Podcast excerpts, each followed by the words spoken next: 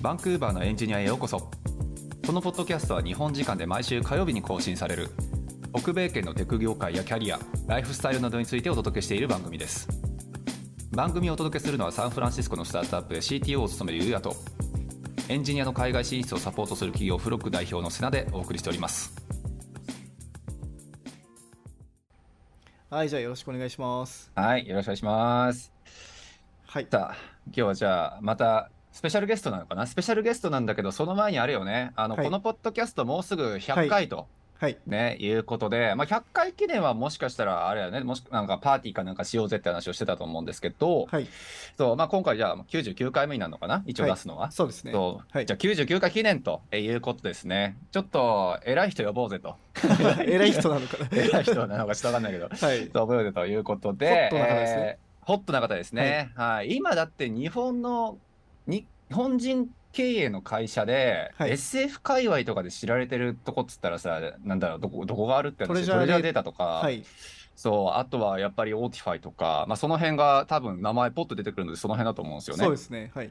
そうというわけで、えー、オーティファイの方の、えー、近澤さんに今日は CEO か CEO の近澤さんに今日はお越しいただいて。おーはい、ちょっとね、やっぱまあグローバルに展開すはるい企業を第一線でやられている近澤さんということもあるので、ちょっとこのポッドキャストね、あの海外で頑張るぞっていう人も非常に見てるんじゃないかなと思うので、ちょっと彼の話なんかを聞いてもらって、えーニュアンスというか、なんなんていうのかなモチベーションを高めてもらえばいいかなと。はいなんか最近だと、あのこれ公表してると思うんですけども、うんあの AW バンクーバーの AWS で働いていた岩永さうんんそうだ。とかうんうんうもんオーティファイに行ったりとか、でもっと言そえうばだね僕のあのクイッパー時代の優秀な同僚がオーティファイにいうん行ったっていうのをツイッターで見たりとかして、あーなんかすごいタレ本ントが集まってるんじゃないかなとか思うんですけど、はい、当いや、間違いないよね。あの人誰だったっけあの、お父さんっていうアカウントでさ、あのあーツイ白ッターやってる人いるじゃないですか。白白山山さんか、そう、あの人も最近見てた、あの、ツイッターのコメントでさ、なんか最近前だ昔だともうメルカリしか、はい、はあいの優秀な人は取れなかったけれども今だったらねそういう結構優秀なところがはい、何あのスタートアップって呼ばれるした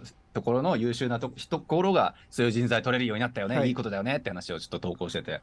やっぱちょっとね時代が変わりつつあるなというふうに思うのではい、そうですはね、いなんかみんなが今、一番注目している会社なのかもしれないですね。はい、いや間違いないですねというわけでちょっとじゃあ詳しく話聞いてみましょうよはい、よろしくお願いしますはい、はい、まあというわけで、よろしくお願いします。というわけで、まあ、おふまさらにお久しぶりですになるんですが、えー今回ね、オーティファイの、まあ、CEO である近澤さんに、えーちょっと招待ね、こちらさせていただいて、えー今日、まあ、100回目ではなくて99回目の、えーゲストということで、 そう、ちょっと、まあ、グローバル今から活躍するぞっていうエンジニアさんとか、まあ、西海岸中心にね、あの、活動されてるエンジニアさんなんか、このポッドキャストよく聞いてらっしゃるので、そう、オーティファイね、一番最初やっぱり作られた時って、あれ、サンフランシスコが最初でしたっけそうですね、あの、うん、ローンチローンチ自体はする時は、あのアルケミストのアクセラレータアールケミストもいたっていいううんですよんね、素晴らしい。そうなので、まあ、アメリカからやっぱりまあ初っていうことになった、まあ、会社をね、されている近澤さん、まあ、オーティファイっていうところで、そう、今日はちょっとまあ、いろんなそういう、まあ、こ向こうで挑戦した日本人視点でのお話なんかも聞きつつ、そう、あとね、オーティファイ、最近のなんか、最近ではないか、あの、なんかこんな会社のことを知ってほしいのツイートを見まして、でかなりやっぱり英語公用語化だったりとか、そう、グローバルなやっぱりメンツがすごく揃ってるってイメージもあるので、まあどういう人でやっぱり働いてるのかなとか、で、何を基準にやっぱり採用してるのかなとか、まあいろいろちょっと聞きたいこともあるので、そう、その辺の話を聞きつつっていうのでお話をさせていただく近澤さん、まあオーティファイのね、CEO ということで、はい。で、僕とね、近澤さん実は初めましてじゃないんですよね。あのー昔働いてた会社の社長さんが、西野さんですよね、確か。そう、西野さん。そう西野さんが、あのー近沢っていうすっげえ面白いやついるぜって、お前も海外でいいんだろうみたい な。いや、俺、海外って言っても SF じゃないんだけどなって、 そう、アメリカじゃないんだけどなって思いながらも、でも近いじゃんって言われてね。そう。で、あの、頑張ってる、ちか、りょうくんっていう人がいるから、ちょっと喋ってきみたいな感じで言われて、はいぜひ行ってきますっていうふうに言って、そうで、渋谷でしたっけあの時。なんだっけやあれえ IMG のとこだったっけハマチかなんか、なんか、シンガポーなルチキンライス食べませんでしたっけなんか そう、なんかのチキンラ、あの、飯食いに行ったことだけ覚えてて。チキンライス食べましたよね。田町そうだったんじゃなかった確か。田町でしたっけよう覚えてますね。多分。そう。で、その時初めまして、で、その時はね、僕もフロッグ作ってすぐくらいで、あのーで、ほぼブロガーみたいな立場で、で、近澤さん、その時はあれですもんね、なんか、あの、翻訳系の自動翻訳の仕組みか何かを、あのー提供しているサービスをローンチされてた時ですよね。翻訳のね、そうですね、支援サービス、翻訳の支援支援サービスツールみたいな感じですね。うん。そう。で、その時なので、まだその時はオーティファイではなかった。なかったですね。 なかった時に、まあ、初めましてって言うて、まあ、その時何の話したか正直あんまり覚えてないんです よね。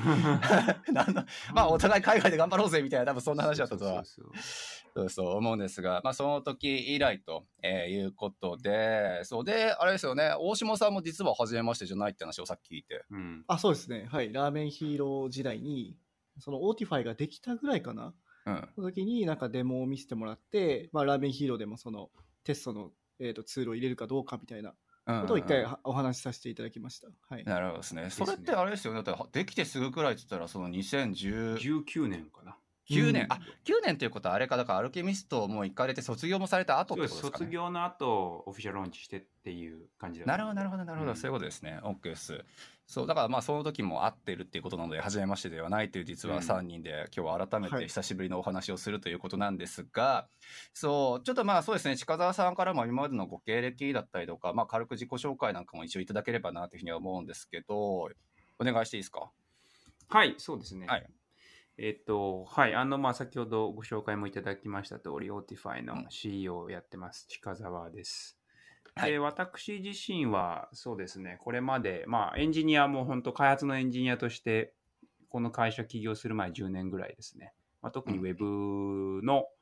えーアプリケーションの実装をしてきて、で、そうですね、アメリカとシンガポールとサンフランシスコの3カ国でエンジニアとして働いた後に、うんまあ、サンフランシスコで今の会社を創業して今に至るという感じですね。はい。はい。ありがとうございます。あの、翻訳のサービスされてた時は、じゃあ、サンフランシスコ行ったえっと、まあ、実際居住は日本で、まあ、はい行ったり来たりしてるって感じでしたね。うん。うんうんうんあなるほどのですねまあ、アメリカのサンフランシスコのスタートアップを辞めてから、まあ、ビザはなくなったので、一回日本に帰ってきて、でそこからまあずっと行ったり来たりしているという状況です、ねああ、なるほどね、うんちなみにそこの今、ご自宅かなんかですか今、日本ですかどこですあかこれ日本です。はい。あ、これ日本僕日か本にいます。はい。あそうなんですよ。そう、近澤さんってい今どこにいる人だろうねってどこずにいるっんとそう喋ってて。でも、オーディファイね、SF にも拠点ありますよね。そうですね、まあ、ただアメリカの従業員も全州に散らばってるので、うんあー物理的な拠点そはうなないですね。うんあ、知らなかった。なるほどね。じゃあ、まあ、近澤さんもアメリカ行ったり、日本行ったりっていうことで、結そう構で行すったねり来たりなはい。人っていうことですね。ありがとうございます。そう、というわけで、そうですね、改めてお話をちょっとさせてもらおうかなというふうに思うんですが、そう、もともとね、そのアメリカでやっぱりやられる時の話とかっていうのは、おそらく僕、前にね、あの、その渋谷か多摩市かなんかでお会いした時にも、多分喋ってんだろうなとは思うんですけど、さすがに昔すぎて、そう、そうっすねあんまり、そう、あんまり覚えてないって言ったらむっちゃ失礼なんですけど、そう。で、まあやっぱりね、そのアルケミスト、しか、アルケミストで確か日本人で卒業されたのって、多分ナンバーワンが近澤さんですよね。ああ、そうですね、アムルケミストの日本、そうですね、我々が最初の日本チームでしたね。ですよね。本当なんかワイコンとかいろんなやっぱりね、アクセラがある中でのアルケミスト相当注目されてた時期やと思うし、そうその時日本人として卒、ね、卒業されて会社作ってっていう、なんかバケモンみたいなやつがいるぞっていうので、そう、周りでも結構話題になったんですよね。おーそう。はいで、それもやっぱりまああっての部分でね、アメリカで今でこそ本当にオーティファイされてっていうのがあるんですけど、もともとあれでしたっけ前のその話したかもの話をぶり返して申し訳ないんですけど、アメリカでやっぱり挑戦しようって最初から思ってた節でしたっけそうですね、はい。まあ、やっぱり最終的には、まあ、自分で自分の授業やりたいなと思ってて、うんうんうんで、まあ、その世界中で使われるもの、要は日本だけでしか使われないものは絶対に作らないっていうのは決めてたうんうので、んなまあ、るほそうどで考すえねるとアメリカでやっぱ登記してやるのが一番良いかなと。なるほどですね、素晴らしい。そうでアメリカとか最初に行かれた時っていうのはもはやその企業云々とかじゃなくってどこでしたっけどちらの会社でなんか働かれてましたっけそうですね。あの、まあ、現地の小さいスタートアップで働いてて、もともうんうんうんとシンガポールの Wiki という会社にいて、うんうんで、それがまあ楽天に買収された会社なんですけど、ああはいはいはいで、まあ、もともとそのもうサンフランシスコで働きたかったんですよ。まあ、ベイエリアでうん。うんで、Wiki 入る前に1ヶ月ぐらい、あの、サンフランシスコで就活して、うんはいで、その時、あの、その、その内容をあのフロッグさんにあの、ポッドキャストインタビューいただいたんですけど、あ、そうですよね。そそうう、そうその時にはいポッドキャスト、確かその時マナさんかなんかが、うんそう、あれ何年前だあれもやばあいくられい前はだもうな。 2015年とか、 5年とかですよね。はいいや、もう実は懐かしすぎて。い16年かな。うん。や、でも本当そのくらいですよね。そうです素晴らし起い。業する前でしたね。ですよサンフランシスコにいねた。時にやった気がする。なんで、そう、一回だからサンフランシスコ行って、エンジニアとして就活して、で、アメリリカビザ難しいんで、はいえーっと、まあ、一個オファーもらったところがビキで、カ、うんうんうんで、アメリカもちょっと難しいから、シンガポールにエンジニア全員いるから、シンガポール来ないかって言われて、シンガポール行って、ああ、そうだそうだそうだ。そうで、ただまあ僕はもうずっとやっぱベイエリアでエンジニアとして、あの、キャリアを積みたいと思ってたので、はあ。でまあ、シンガポールは2年ぐらいっていうふうに決めてて、なるほどね。なるほどまあ、ね。ビキからトランスファーできればよかったんですけど、その道はいはがいなくなったので、どうしようかなっていろいろな人と話してたら、うん。あの、ビキのファウンダーのラズミックっていうのが、はい。あの、まあもう彼は一回ね、楽天に売って、まあまた自分の新しいスタートアップをやろうっていうんで、サンフランシスコ戻って始めてて、うーん。で、どうせ辞めんだったなるらほうど。ち来ればいいじゃんって言われて、その時の会社はそうです。その時の会社、えーっとですね、ピクセルラブズって会社であ、また名前もちろん変わって はい、フードライン。ンっていうサービスやってて、で、そのフードラインっていうのは今、ネクストドアに買収されまし たね。はあ、もうすごいな三年前。かな。うんなるほどですね。素晴らしい。なんなんですけどね、大下さんもそうですけど、なんか、一回アメリカで働くぞって言った人の、あの、実行力の凄さは一体どこから来るんですかね。えー、なんですかね、もう 執着、執念に近執着いようなものかですよね、多分。うん。だって、大下さんもね、あの、最初、もう本当にツイッターとかでどうにかしてアメリカで働けないかなっていうふうに言うて、ね、はい確かキヨさんでしたっけキヨさんになもか D D あのメールして、あ、キヨさん に。ああ、なるほど。そう、なんかツイッターに流れてた投稿を見て、で、そこに当時、チョンプのなんかジョブディスクリプションがあったんで、でそこにメール書いてあって、それにメールで送ったんですよ、履歴書。うんっていうのが最初なんですよ、はい、僕は。なるほど。で、そこからヒロ君。そうそうそう、紹介してもらってっていう感じですね。そうですよね。だからなんかアメリカ行くぞって一回決めた連中のもうなんかこれでもこれでもかあれでもかっていうふうにトライするあの根性はマジどっから来るのかなってずっと思うんですけどだからねそれで言うんだったら本当に鹿澤さんも同じくで一回ね SF 挑戦してでなんかあのやっぱりビザで難しくてで一旦シンガポール行ってでそこで2年くらいですかね働いてっていう部分でなんとかカムバックっていう風な。で、そのなんかもう一回ね、らあの、何、拾ってもらったというか、あ一緒に働くことになった時には、その時はアメリカに行ってたんですかそうですね、サンフランシスコに。うんなるほど、なるほど。で、はい。はい。で、その後ははい。そこで働いて、で、まあ、サンフランシスコ行って、まあ僕はやっぱその最終的に起業したかったので、うんうんうん。で、まあサンフランシスコでいろんなイベントとか顔出して、あまあ、いーやそろそろやりたいなって。うんへえ、なるほどで、ね。なんかまあプライベートのタイミングとかもあって、はいうんうんはい、まあ子供が生まれるってタイミングだったので、へうんえ。あ逆に、ここで、なんだろう、このタイミング逃すと、もうなんていうか、その10年、20年ぐらい無理かなって思ったんうですね。ん、あ、なるほどね、なるほどね。だから生まれる前に挑戦する。れば、まあ逆にそのお金がかかるみたいなタイミングって、はい。まあ5の、5、6年ぐらい先にはなるじゃないですか。なあ、なるほど、その小学校がとか、なんそうそうかそうそう、だからね、ちょっとま落あち着く。挑戦するなら今かなっていうふうにも思ったんですけへえ。ど、うんで、まあやりたいアイディアもあったので、大島さんもその翻訳のアイディア。うんうんうん。そういうことですね。うん翻訳のアイデアをだから実現したのが、その本当に2014、5年ってことですかね。えっ、と、そう、だから16年に、うん。えっ、と、まあサンフランシスコ移って、 16年か。で、まあ、その時にやりたいアイデア見つかって、だから、まあ、働きながらちょっと、ちまちま自分で作ってたんですよ。うん。なるほどなるほどそういで、うことかこれに全振りするかと思って、うんうんうんうん。はい。で、16年の後半に辞めて、自分の会社作って、うんなるほどですね。ありがとうございます。ね、大島さんもだから今ちょうどそのせいじゃないあなたも子供生まれてぼちぼち1年はい。2年。 ね。2年か。 2年しました2年。はいあの、むちゃくちゃ忙しくなるのがきっとあと4、5年先やとすれば、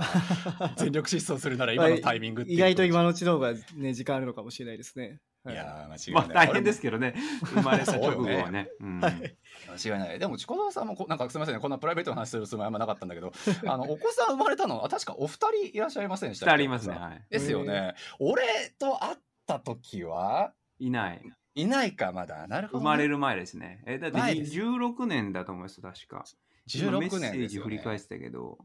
そうそそうう多分ちょうど僕もさっきね、見て妻のお腹の中にいたんじゃないかな。なるほどね、なるほどね。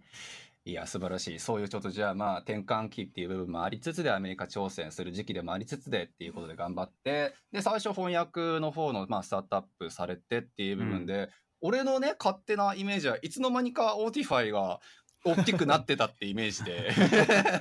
そう、あなんかみんな使ってるらしいよ。最近会社導入してるのやっぱオーティファイだよって。ああ、テスタ、テストツールだったらもうあそこ取ったよねっていう話をしてた時に、そう、あの、そういえば CEO って誰なんだろうなっていうふうに調べた時に、なんか見たことある名前があんなっていうの が最初で、あれなんか翻訳ツールの話を任ししてた気がするんだけどっていうのがあったんですけど、オーティファイ自身はでもあれですよね、2016年に一応法人として設立設立したのはその時くらいですよね。そうですね。だからまあその時は別に名前としてはオーティファイじゃなかったですけど、ああ、そうなんですね。うんはい。まあ同じその法人をまあ使ってるって感じですね。はい。うんうん、会社の名前なるほどですね変えて。うんはいはいはい、そういうことね。そう。で、まあ、その後っていうことで、まあ、アメリカ挑戦しつつの、オーティファイにしつつの、で、2019年かなで、アルケミスト入られたのが2019年。あそこって半18年です年ねか。18年か。 18年の夏に受かって入って、ははいはいはい19。年の頭に卒業したって感じですね。なるほどですね。そう、最近やっぱりアメリカのね、起業家さんたちとも喋る機会が結構多くて、そう、そそれこそ昨日、一昨日だったら、ユうスケさんとかご存知ですかね。あのー最近大下さんと一緒に会社ね、やることになったっていう。田中祐介。田はああー、田中中祐介君、はいはいはい。い。そう、なんかどっかのシェアハウスかなんかでお会いしたことあるみたいな話だったっけなんだったっけ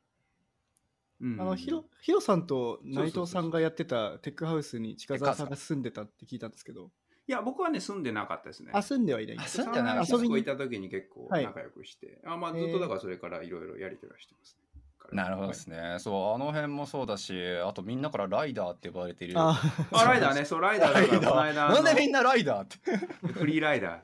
フリーライダー。ー。フリーライダーのあれを、そうそうあーなるほどね取とまずいんでうん。はいそう、フはいリー、そう、ライダー、ちょうどあれですよ、あの、バーニングキャストにこの間呼んで、はいはい収はい録はしい。て、エピソード出しますけど、あ、そうなんです。彼はそうぼ僕がそのオーティファにたどり着いたそのバーニングニーズの見つけた方のフレームワーク、僕がやったことをそのままトレースしたんですあ、そうなんですよか。そのままトレースして見つけたんですよね事業をへーすごいなと思って、ね、あの人のバイタリティはマジでどっから来るんですかね、だって。すごいよね、うんあのそう会った時なんか熱量に圧倒され て何なんだこいつは っていうでもなんか聞いてるとなんか自分でもできそうな気がしてきちゃうから怖くていやいやそそこでも大事っすよそこ、いやーでもそうなんでしょうね本当にそうなんだろうなうんあちそうなみに、バーニングキャストっていうのは、あの、近澤さんがやられてるポッドキャストですよあね。ありがとうございますご説明はでいす、あの URL かなんか後でじゃあは貼いっとければ、貼っておきますはい最近全然更新してない。あそうなんです か更新し そてうないかそうかそうだことかもそうだしあとティーティスのタクさんとかなそうなんかそういう人もそうだしまあやっぱり SF 界隈ですごい頑張ってるやっぱり日本人がね最近やっぱすごく増えてるっていうのもあって、うん。そう、会う機会がね、すごく多いっていうのもあるんですが、そう、やっぱりね、あの、みんなアクセラーからやっぱり経由されてたりとか、アクセラレーターでやっぱり人脈作ったとか、そこでやっぱりコネクション作ったっていうのが、まあ、それは当たり前だけど多くて、うん。そう。で、そんな中でアルケミストって結構俺の中だと異質で、異質というか、まあ、なんかすごいところのイメージがやっぱあって、まあまず他のアクセラと違って、まあ、半年間って、まあ、結構長いよねって長いいでうすのよもね。。うんそう、一つだし、その後のやっぱりね、あの、サポートされてる会社さんとかもか結構規模でかいとこばっかりだし、うんなんか、すごいなっていうイメージだけはあるんですけど、もちろん出た人なんて俺、近田探ししか知らないから、中の情報全くわかんないんですよ。そうそう入んないそうだけどやっぱりアメリカ挑戦して最初にやっぱりまずはまあ熱いうちに鉄を踏むじゃないけどまあアルアルケミストムじゃないけどそのアクセラからやっぱり自分のキャリア始めるっていう人やっぱ多いし、ちょっとやっぱりまあその近澤さんのそのアメリカ挑戦した時に、まあ、そもそもやっぱりアクセラレーターって必要だったのかなっていう部分が一つと、うそうあとまあやっぱり今後ね近澤さんみたいにエンジニアとしてもしくは起業家としてっていう部分で、まあ、アメリカ挑戦する人ってすごくやっぱり増えると思うし、まあ、これからも増え、まあ、お今も多いけれども増え続けると思うのではい。まあその時やっぱりねアクアルケミスト行ってよかった悪かったとか、うん何が得られた得られなかったとかってやっぱすごい聞いてみたくて、うんそうそもそもの部分でアクスアルケミストなんで行こうと思ったんですかねまあなんかどっかアクセラレーターに入らなきゃとは思ってたんですよね。で、ままあ、えっと、一番大きな理由がやっぱりそのネットワークの部分で、あうあ。んで、まあシそリコうだねンバレーのスタートアップ界隈って、まあ、やっぱり皆さん想像する以上に村社会なので、あー特にそのトップティアの VC とかも、あのコールドだとやっぱ会ってくれないので、あうんやっぱそうー基なん本的にはワームリファラルじゃないと会わない。うんうんまあ、てるもまあね連絡めっちゃ来るんで。ああ、なるほどね。はいまあそうだなねんで、やっぱそういったつながりを、うんうんあの持つ、そのアルムナイのネットワークとか、VC のネットワークとか、うんうんうんうん。いうのを得るには、やっぱりアルケミ、えっと、アクセラレーターに入るのが一番近道。まあ手っ取り早いってことですよね。なんかまあ、も元ともとそういうなんか、その成功するスタートアップで働いてて人脈あるとかだったら別ですけど、はいまあそうじゃない人がやんだったら、まあアクセラレーターに入るのが一番手っ取り早いですね。なるほどね。なんでどっかに入ろうとは思ってたんですよ。村うんうんうん人になるために。村人になるためにね。うんなるほど、なるほほど。で、まあ実際アルケミスト入って、デモでやったら、まあその、なんていうかインパクトはすごい感じましたね。ど。ど何に対してのインパクトですかそれやっぱりあの、トップティアの VC が連絡来るんですよ。ああ、えーそうい見てうるかね。ら。うんえーうんもう実利的なインパクトがそうですすでにでかかったってことか。うんあの H16Z とか、はいはいはいはいボストンとか連絡来て、うんで、ピあーッチもしたし、いやだってそうっすよね、あのピッツマンピッチマンスリーってなんかピッチしてる会社の情報をまとめてるやつちょっと見てましたけどそうインベスト出してる会社がもうすごいとこばっかりで、うん。ね、なんなんここって思ってましたけどやっぱそういう実利的な、そう、みんなもう結局、スタートアップなんてうぞうむぞあるので、うん、やっぱアクセラレーターが一旦そのフィルターの役割を果たしてるんですよね。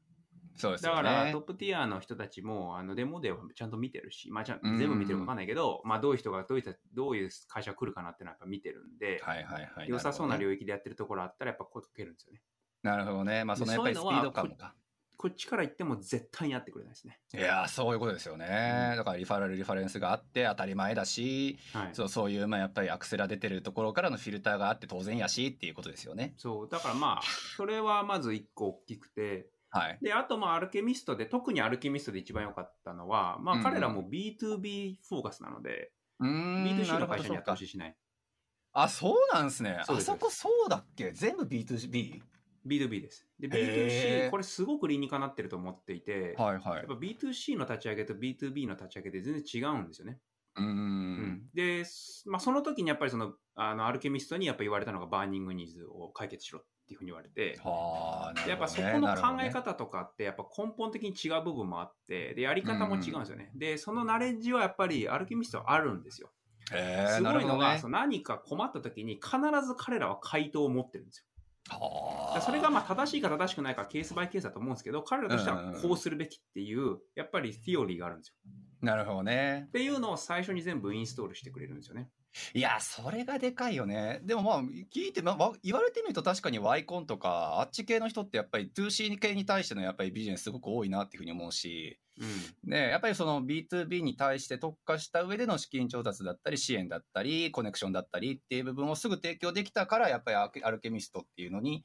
最初惹かれたってことですよね。そうですねまあだからいろいろ出してましたよもちろんその YC も出したし、YC もはいだからインタビューまで行った、行きましたし、うんうんうんうん。あと、アルケミストと、えっと、テックスターズと、はいはい。 500とか、もう全部出しましたよ。ああ、本当ですか。うんなるもほどうね何度も。何度も。YC なんて3回出したかな。ああ、マジっ4すか。回ぐらい出したかな。3回出して、3回目インタビュー行って、で、えっとはいはいアルケミストは2回出して、うんで、2回目に。受かったので、アルケミスト。 なんかもう入試みたいですね。まあ、てか入試なんだろうけど。いやいや、もうそう、だからね、これ1回出して諦めちゃう人多いと思うんですけど、うんも間う違いないあのみんなね、受かるまで出すから。いやー、すごいな。ちなみ受にかるまで出せばそれ受ってかるかお同じアイディアでもいいんですか同じ事業ら。でもちろん、もちろん、全然いいです。ああ、そうなんだ。全然いいでへす、ー全然いいです。うんね、なんかそうよね俺もちょっと同じこと思ったけどさ、うん一1個のアイデアもしくは1個のサービスでちょっと挑戦してダメやったら違うのです よね そうそう。そうでも一個のでもやっぱりなんかその前回はこうだったけどここまで進捗しましたみたい なうんいうのなはやるほどねっぱり結構そうんの進捗的にまだ早いって判断されることもあるんで、うんああそのそういねう調ので達全する然に価も値あ早いりとますよね。なるほどねちなみにそれって落ちた時であったとしたって落とされた理由って言ってくれるんですかえーっとね、まあ、言ってくれる時もあるしくれない時もありあまーまあそれはじゃあまあまあ期待してもいいししなくてもって感じもあるか、すね。うんなるほどねいや面白いなそうなんですよねだからやっぱり結構いろんな起業家さんと話して最初やっぱりスタートはあるあの、まあ、アルケミストとだけとは言わないけれどもやっぱアクセラからっていう人がすごく多くてって思ってたんででも実際ここなんで半年間も長いのかなって思ったんですけどそれは B2B に特化してるからっていうのがやっぱりんてか半年、いや、3ヶ月じゃ結果出なかったなと思いますね。ああ、本当ですか。うん、わかんないです。なんかえー B2C と B2B で違うのかわかんないですけど、いや、僕だから、うん僕ら最初の3ヶ月は Otify じゃないアイディアやってたんですよ。あそうなんですか。はい。まあ、テスト自動化なんですけど、Otify と違うアイディアをやっていて、うーんで、最初の3ヶ月で、まあ、それを、まあ、とにかくその営業をしろっていう、バーニングニーズを見つけろっていうのは彼らの教えだったんで、もう僕がもうその営業マンになるぞっつって、もう営業しまくったんですよね。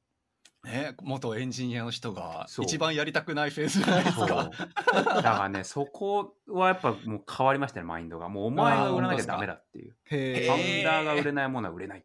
うん。やーまあかっこいいわだからうんそこが結構ね、アメリカと日本で違うとは言いたくないけれどもその意識でだいぶ違うところですよね。いやそうだからそう言われたんで、あもう切り替えようと思って。いやーでもだいぶ葛藤あったんじゃないですか俺結構それ切り替える自信実はなかったりしてて。いや、でも、もうやらないとうん、うまくいかないのではあ、いや、もうだからに、それまでに1年半、2年ぐらい、もう全然うまくいってなかったんですよね。だから、アルケミスストに入って卒業するのが僕としてはもうなんかラストチャンスみたいなところがあってあ、本当っすか逆にこれがダメだったらもうやめようと思ってたんですよ。えー、そうなんですかなんで、もう言われたことを言われたようにやろうと思って。だって別に何も成功してない んで、だって知ってる人たちの言うこととりあえず聞いてみればいいじゃないですか。まあでもそうですよねそれを実例として出してきたのがやっぱりアクセラだからですね。そうそうそう。だからもういろいろ見てる中で彼らのセオリーがあるんで、うんそれはもう別に自分の中で判断しないで言われた通りにもう従順にやってみよう。やべえ、俺、すごいそこで反発する自信がある。ダメだ な。もう絶対嫌だお前って言いながら、あまあなるほどね、素晴らしいだ。からやれって言われたことをもうや、もう愚直にやって、そういうことで営すね業をお前がしろっつったらもう営業するためのスキルをどうやって磨くか考え て、なるほどね。はい、わかりましたって、もう言うしかないっていうやるやるぞっつって、もう、その中で結果出してやんぞって。まあで周りがやってますからね。周りまあが、そうそいうことですよねのもう営業でこんだけアポ取ってこいみたいに言われて、もうガンガうんンもうみんなメッセージ送って、いアポや取り付けてるの見てると、おい、やべえな、これ。ー、 なるほどね。でも、しかもそのね、メール送ってる連中もやっぱりエンジニアだったりするわけでしょ。そうそうそうそうそうそう。いやーそこが本当に熱量が違うというか、だなかんといらうやからなきゃっうていう。んわかりました。ありがとうございます。なるほど。で、まあ、そこでアクセラ、まあ、アルケミスとか卒業されたのが2016 19年、違年うの、違う、はい、 19年、 2月ということなのかな。うん2月くらいっていうことか、まあ、半年間めっちゃ頑張ってっていうことだと思うんですが、そう、まあ、その後は結局もう本当に絵に描いたようなって言ったら、すごい言い方あれですけど、もう本当に資金調達うまくいって、で、僕が本当に知り出したのがおそらく2020年か21年とか、多分本当そのくらいおで、ーそうそう、コロナってからだもんな、そう、うにんなんかよう聞くようになった、すごいなんか最近の必須スキルとかの中で、一回使ったこと、オーティファイ使ったことあること、ある人みたいなのがリクエイメントで出てて、へえ。なんだこれって思ってた時に、おい、調べなあかんってしたら、 そう、あ、出てきた。そこで 繋がってくる。そうそこで繋がったんですよ。そう。で、あれよね、大島さんのところも確か、ね、その導入するきっかけになったタイミングっていつ頃だっけ導入はしてないでしす。てないですよね。するするかもって言ってたんですよね。それ、だからいつでしょうね。本当に立ち上げた、本当にサービスローンチした本当にそのタイミングぐらいで2019年の話したんで、う後半ぐらいじゃないかなと。 かなり前、うん前だと思いますけど、はい。なるほどねう、ん素晴らしい。そうだからやっぱりまあその日本人でしかもまあやっぱりアメリカに挑戦してちゃんと形になってやっぱりものになってしかも認知も広がってねえこっちもだからちょっと嬉しいわけですよあのーまあオーティファイって知ってるっていう話を ねした時にそうそうお知ってる知ってるって当然今今だったら本当に当然なる からでその時にお知ってるんだ俺あそこの社長会ったことあるぜ って そうめっちゃなんか小物感満載やけれど もまあ嬉しかったそう小物感満載だけど嬉しいもんは嬉しいわけですよあれだよ。そうですそうね。そうでフロックうちはねだからそういう人を増やすのが目的で作ってる会社だから、うんそうなのでまあ本当に嬉しいなっていうのはあるんですがやっぱりそのね近田さんみたいな人が今後たくさん出てくれればいいなっていう目論見みがあってこのポッドキャストやってるので、うんまあいろいろまた聞きたいんですけどそう、まあ、やっぱりそのサンフランシスコで挑戦した目的とかって一応あおなんかアジェンダに書いたけど、まあ、この辺ってさっきもさ大下さんもそうだし近田さんもそうだしまあ本当にだから野球行くんだったらメジャーリーグ行けよみたいなそういうなんか大下さんよく言うじゃないですか。はい。まあ、そこに多分集約されるんだよね。ぶっちゃけ他の国でなんでダメなのってよく聞かれるけどさ、はい。もうトップ狙うんだったらトップ行くしかないのよねみたいな、多分そのノリなんじゃないかなと俺は勝手にゲスするんですけど。まあ、そうでしょうね。多分、あの、みんなが思ってるのが、やっぱ日本でサービスを作るのは、やっぱ日本のマーケットだけになっちゃうっていうとところで、やっぱ世界の人たちに使われるものを作りたいっていうのは、エンジニアだったら一度は考えたことあることだと思うんで、確かにそれはもしかしたら同じかもしれないですね。はい。なるほどね。でさ、俺この間、あの、日本のちょっとまあ、とある、とあるってちょっと言い方悪いから、あのまあ、偉い人にちょっとしゃお話ししたときに、そう、なんで海外で、なんかね、受けるもの作りたい。まあ、海外に受けるものを要するに作りたいから、あの、海外の要するにリソース知ってる俺とちょっと喋らせてみたいな文脈で俺はちょっと喋りに行ったんですけど、まあ、その時に、なんで海外で受けるもの作りたいのに日本でローチしてるんですかしかもテスターも、なんかですよね、あの、なんか、何、インタビューとか、ユーザーテストとかも全部日本人宛てにやってて、お前、それで、なんか、海外受けするって、誰がそれで判断できるんですかって話をした時に、ぶち切れられて、そう。いや、でもね、切れたと言ったら言い方悪いけど、日本で要するに、まあ、あの人たちの文脈からするんだったら、日本で受けないものが海外で受けるわけがないみたいな、そういう言い方なんだよ。あうんまーずは日本で成功して、で、その上で海外に行こうっていうのが、 まあ、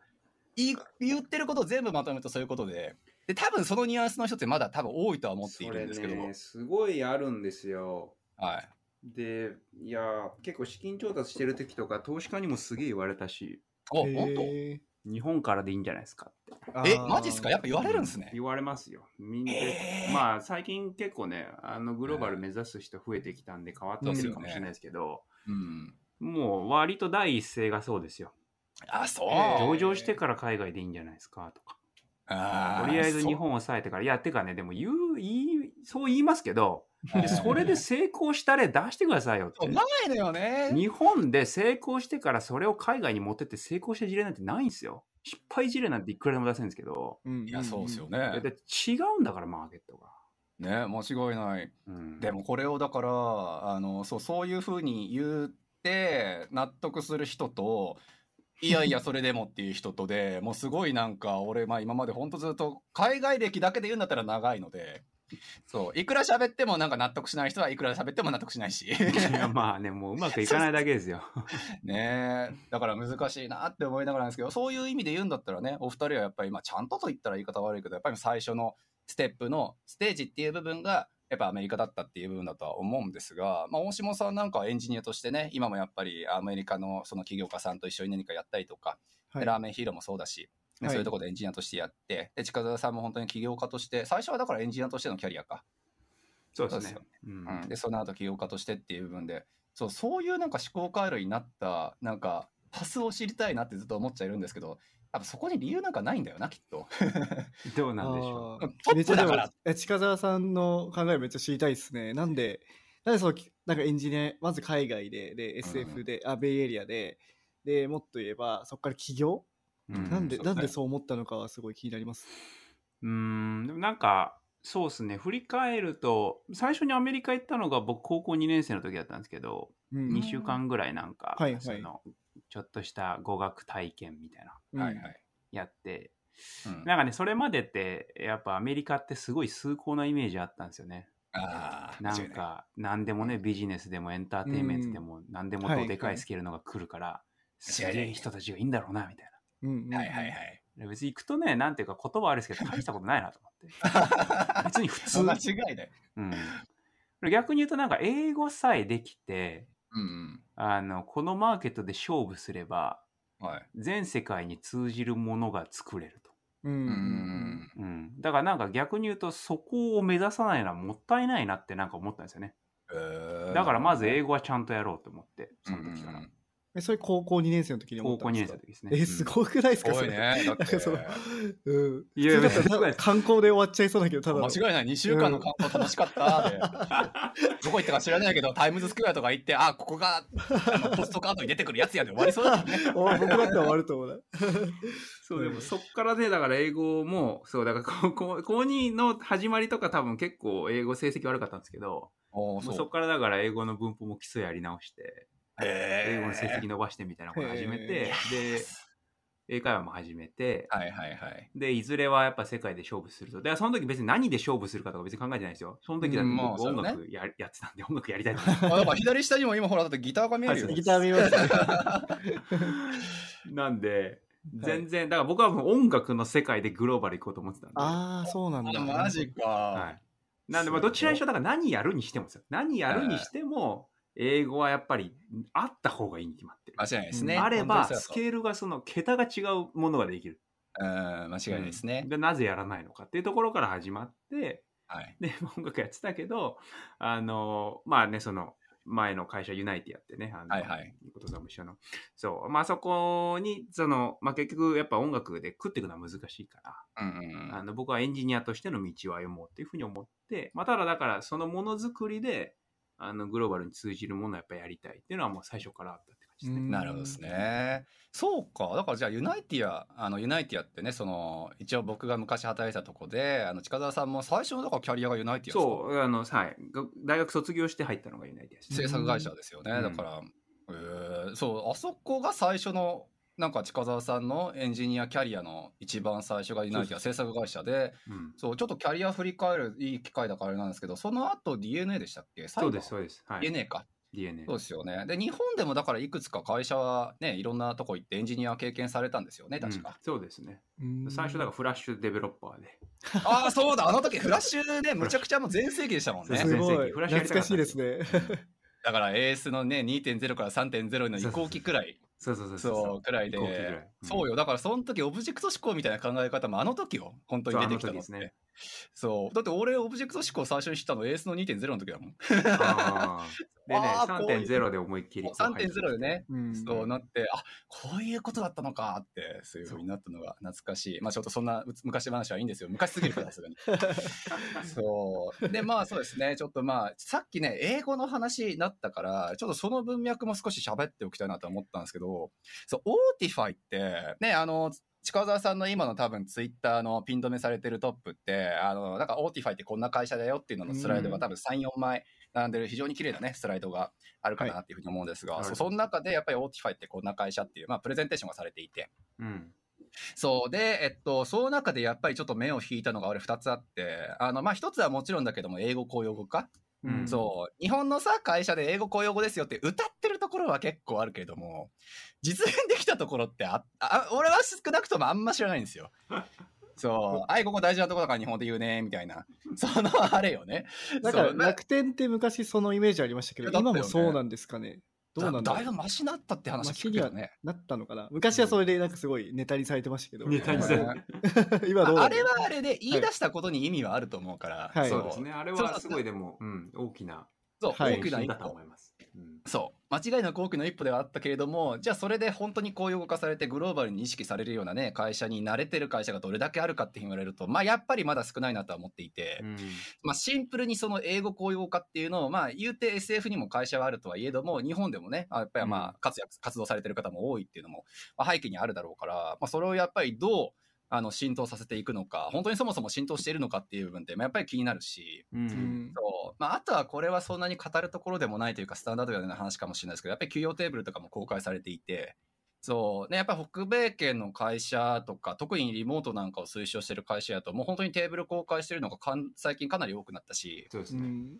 そうそういうなんかグローバルスタンダードななんだろうこう、まあ、会社の作り方もしくは運営の仕方っていう部分って日本でやって弊害ないのかとかそうそもそもさっきの話に戻りますけどやっぱり英語公用語化ってやっぱり浸透させるの相当大変じゃないかなとは思うんですけど実際今んとこどうですか結構ちゃんとワークしてる感じしてますね。っていうあか、本当にどんどん多くの場所が英語になってってるっていう感じ。はいおお素晴らしい素晴らしい、うん採用のベースでやっぱり日本人であったとしたら英語はもう見てる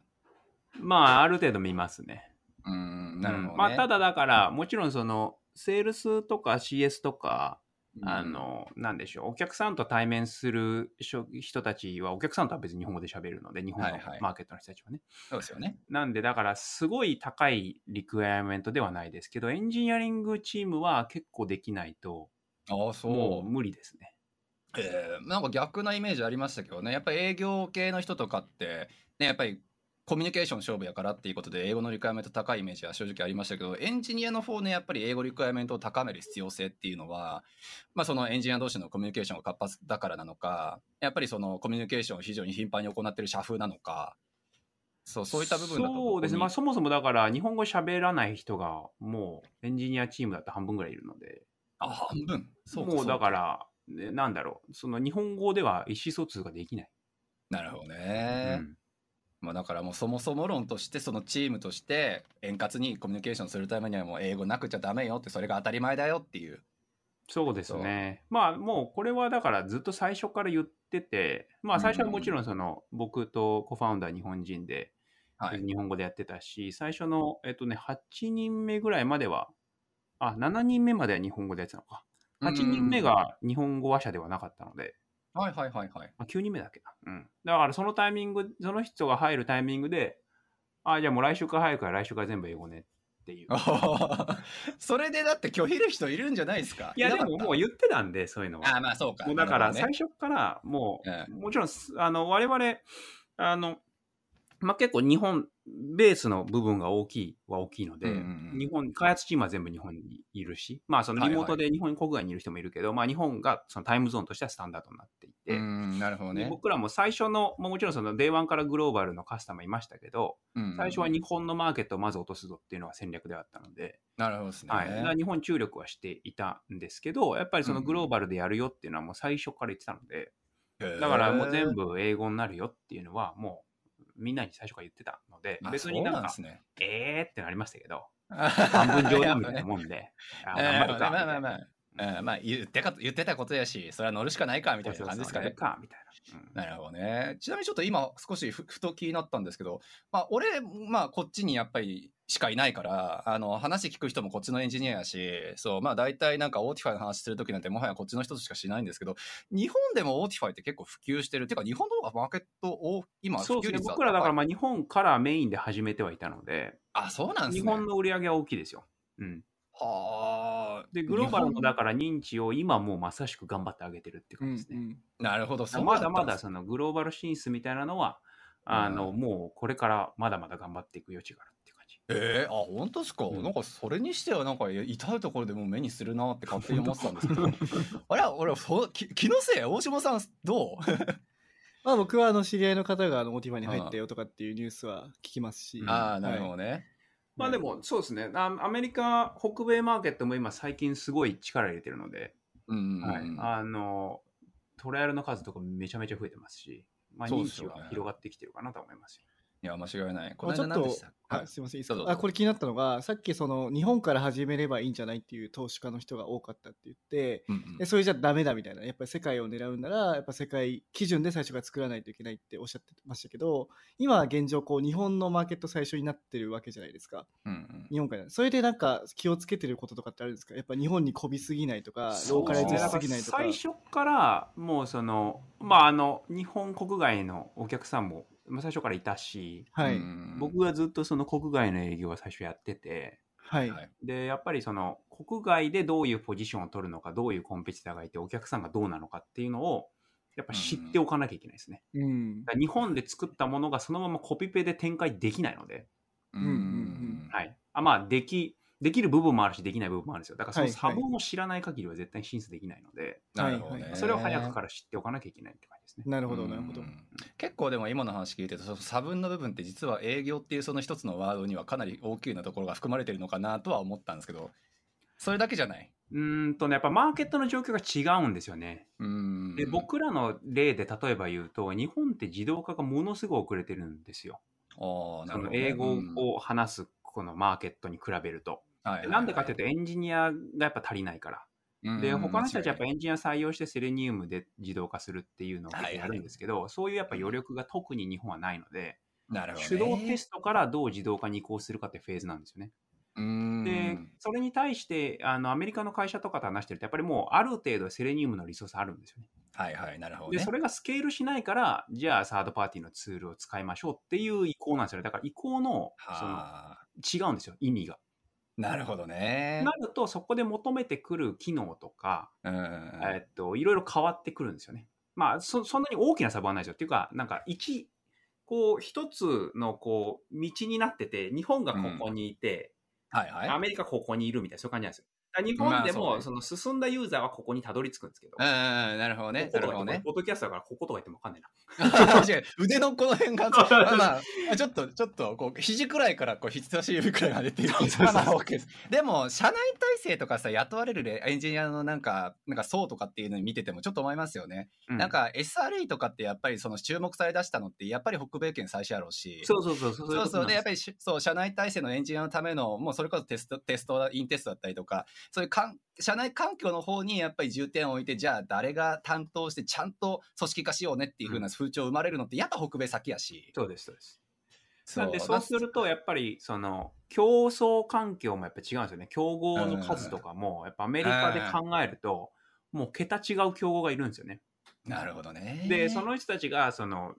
全部日本で認知されてるかっていうとそうではないので、まあ間違いない間違いはない。い。となると、だから僕らも結構面白くて、日本で戦ってる相手とアメリカで戦ってる相手ってちょっと違うんですよね。ほうほうほうん。同じグローバルプレイヤーと戦ってんだけど、う。うんうんうん。あの、アメリカと日本とで競合になるところがちょっと違ったりとかするんですよ。へえ。それも結構面白くて。あそう。まあでも一回アメリカで取っちゃうとね、なんかすごい安直な考え方やけれども、まあにアメリカで一回まあ認知されて、ちゃんと普及もしてくれるんだったら、まあ日本取るの簡単じゃねって思うのがすごいなんか安直な考え方ですけど、そこもじゃあやっぱりあー今の話やと、そもそも戦ってる人たちが違うから。そう、だからやっぱりなんかどう、そのマーケットによってどういうポジションを取るのかっていうのをすごく意識しないとダメですね。うん、だからなる競ほ合どもねそうだし、あの価格帯とか売り方とか、はい。やっぱどうやってお客さんを取るのかってチャンネルもそうだし、やっぱそれがそれぞれやっぱ異なるので、えーそれぞれのマーケなッるほトでちゃんとそのあの PMF を考えなきゃいけない。どね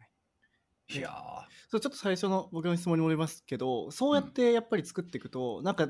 日本特化のサービスで世界特化のサービスみたいな感じでどんどん機能にズレが出てしまって、うんで有名な話だったのがメルカリがなんかアメリカに行った時はいはいはいにはいだからやっぱ日本の UI とかだと通用しなくてでアメリカでこう作り直したみたいな話を聞いたんですけどもだからそうなってしまうとなんか本来作りたかったものがなんかその地域によって全然違うプロダクトになってしまうみたいな感じになると思だからうんですけ多ど、分そその辺ってどう 2C とかはそれがすごく近いと思うんですよね。要はやっぱりはい本当にマーケットの状況が違う。で、僕らは幸運にもやっぱり開発者ツールなので、はい違うとは言っても先ほど言ったように日本のユーザーの延長線上にアメリカのユーザーがいるんですよ。うんはいはいだから、うん日本のユーザーからもアメリカのユーザーが欲しいって言ってるもののリクエストは当然来るんですよ。ううんんだから別になんか別のプロダクトにはなんないんですよね。なるほどなるほどねはいただ、だから優先順位の付け方とかは、やっぱりそのどちらをに、その軸を置くのかによって変わってくるっていう感じではある。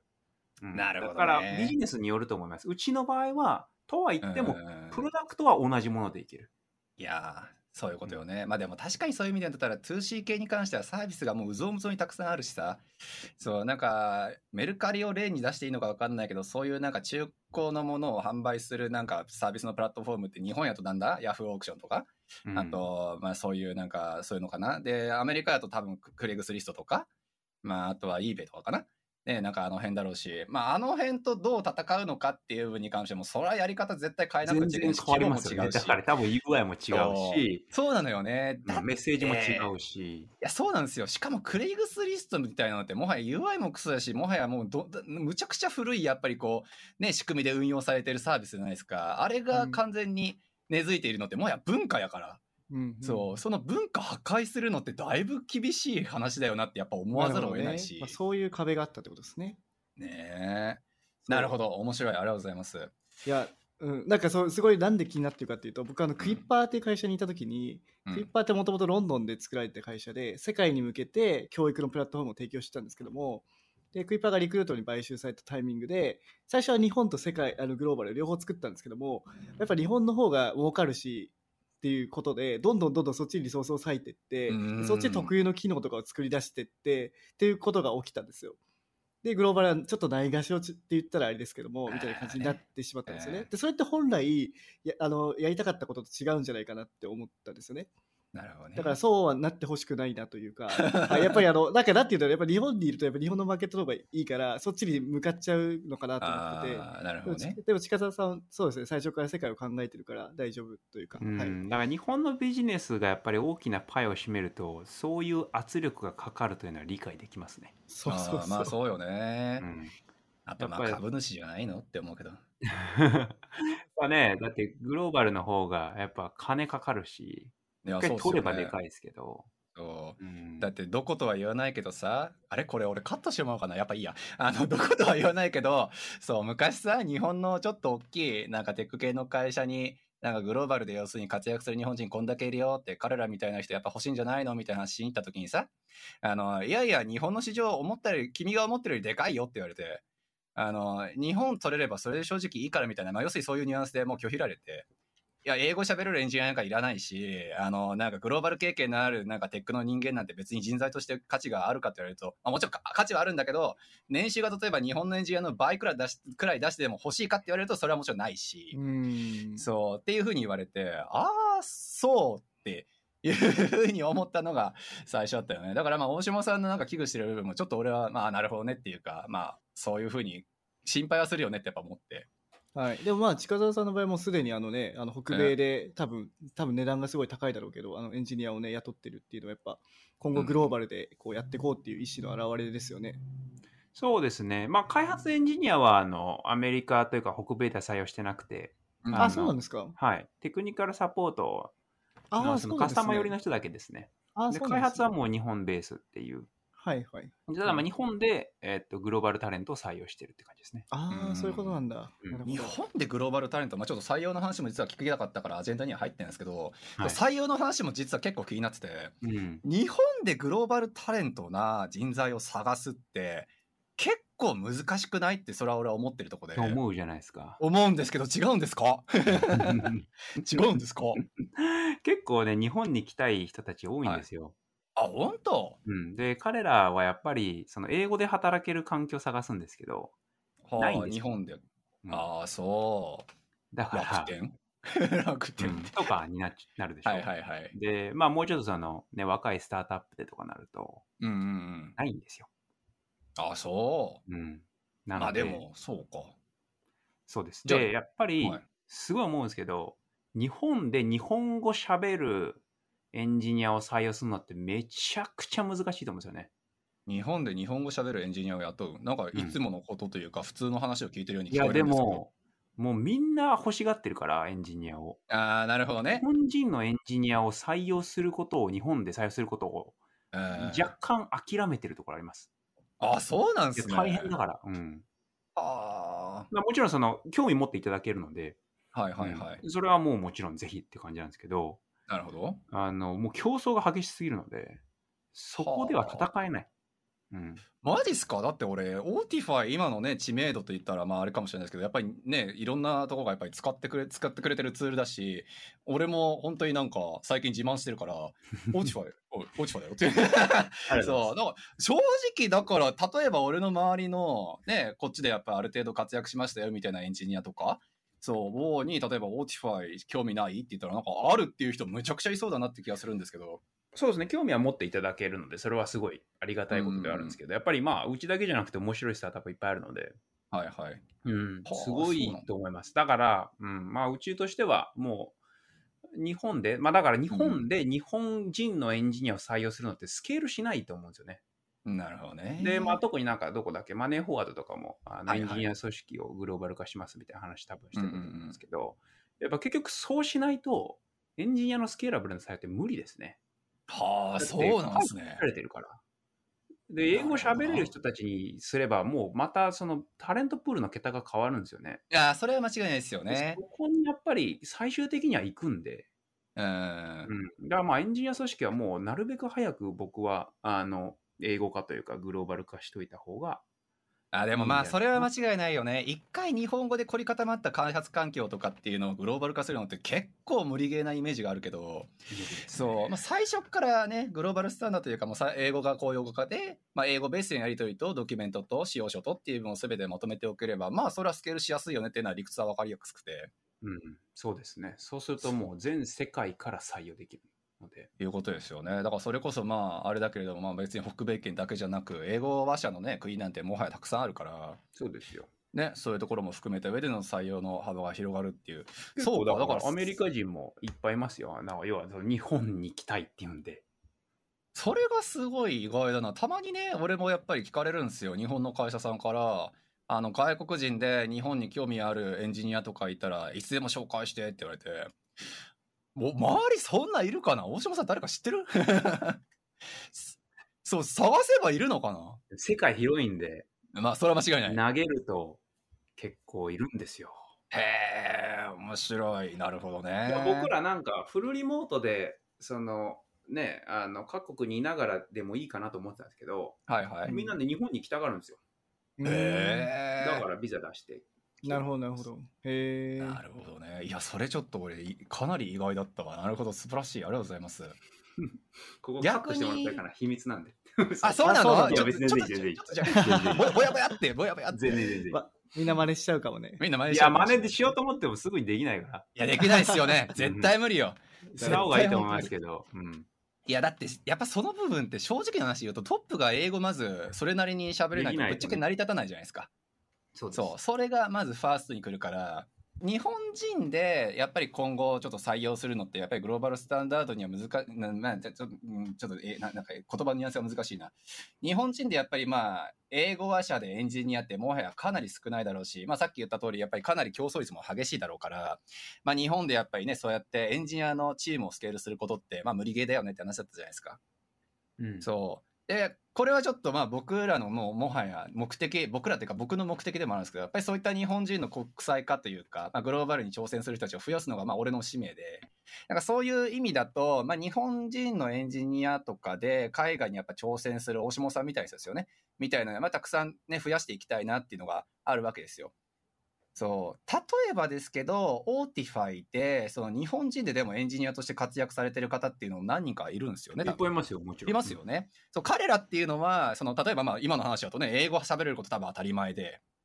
で、まあ、やっぱりその国際間でのやっぱりそのやり取りあアメリカ人であったとしてもカナダ人であったとしても何人であったとしてもっていう意味でもそのまあ臆することなくちゃんと意思疎通ができるっていうのが俺は想像するところではあるんですけどそう,、んそういう方々ってなんかどういうなんか教育というか、まあ、留学経験要素にあるかとかああ。そう海外で挑戦したいとやでもねかとか。あの、割と、その、なんだろう、その、グローバルでやりたいみたいなのは思ってる方、結構うまんあ、それなりにいると思うんですけうど、なんんかその、なんだろう、第一歩みたいなところでオーティファイに来てもらうことがあります。あああ、そうだから、その第一歩必ずしもすごい最初から英語がめちゃめちゃできる人たちばかりではないです。あそうなんですね、はい。なんで、うちは、その英語の学習プログラムも提供してますし、でへーありましたよ。ね。ここまで目あの指してねっていうのをへやっうんえ、すごて、やる気がある人は本当に伸びてますね。い。あうん本当にすごいですね。めちゃめちゃ伸びますよ。だから全然別に喋るの得意じゃなかった人が、はもうあのベラベラみんなの前で発表したり、ディスカッションに参加したりっていうのもい。へーはい、その環境はすごいですよね。うんいやー、そうか。なんいでや、もうフォーティファイ。はいそううちはだから興味ある人はウェルカムです。だああ、かならる英ほど。語はちょっととか、えええあえええのそういう人は合わないと思うので。うんうんうん。あーなるほどね。そのちょっとっていうのは、そもそも喋ることが嫌だったりとか、もうなんそうかそうそうそう苦手意識がね、あもっうたりとか根付かれていたり。でもやりたいですっていう人たちに対しては、ぜひっていう。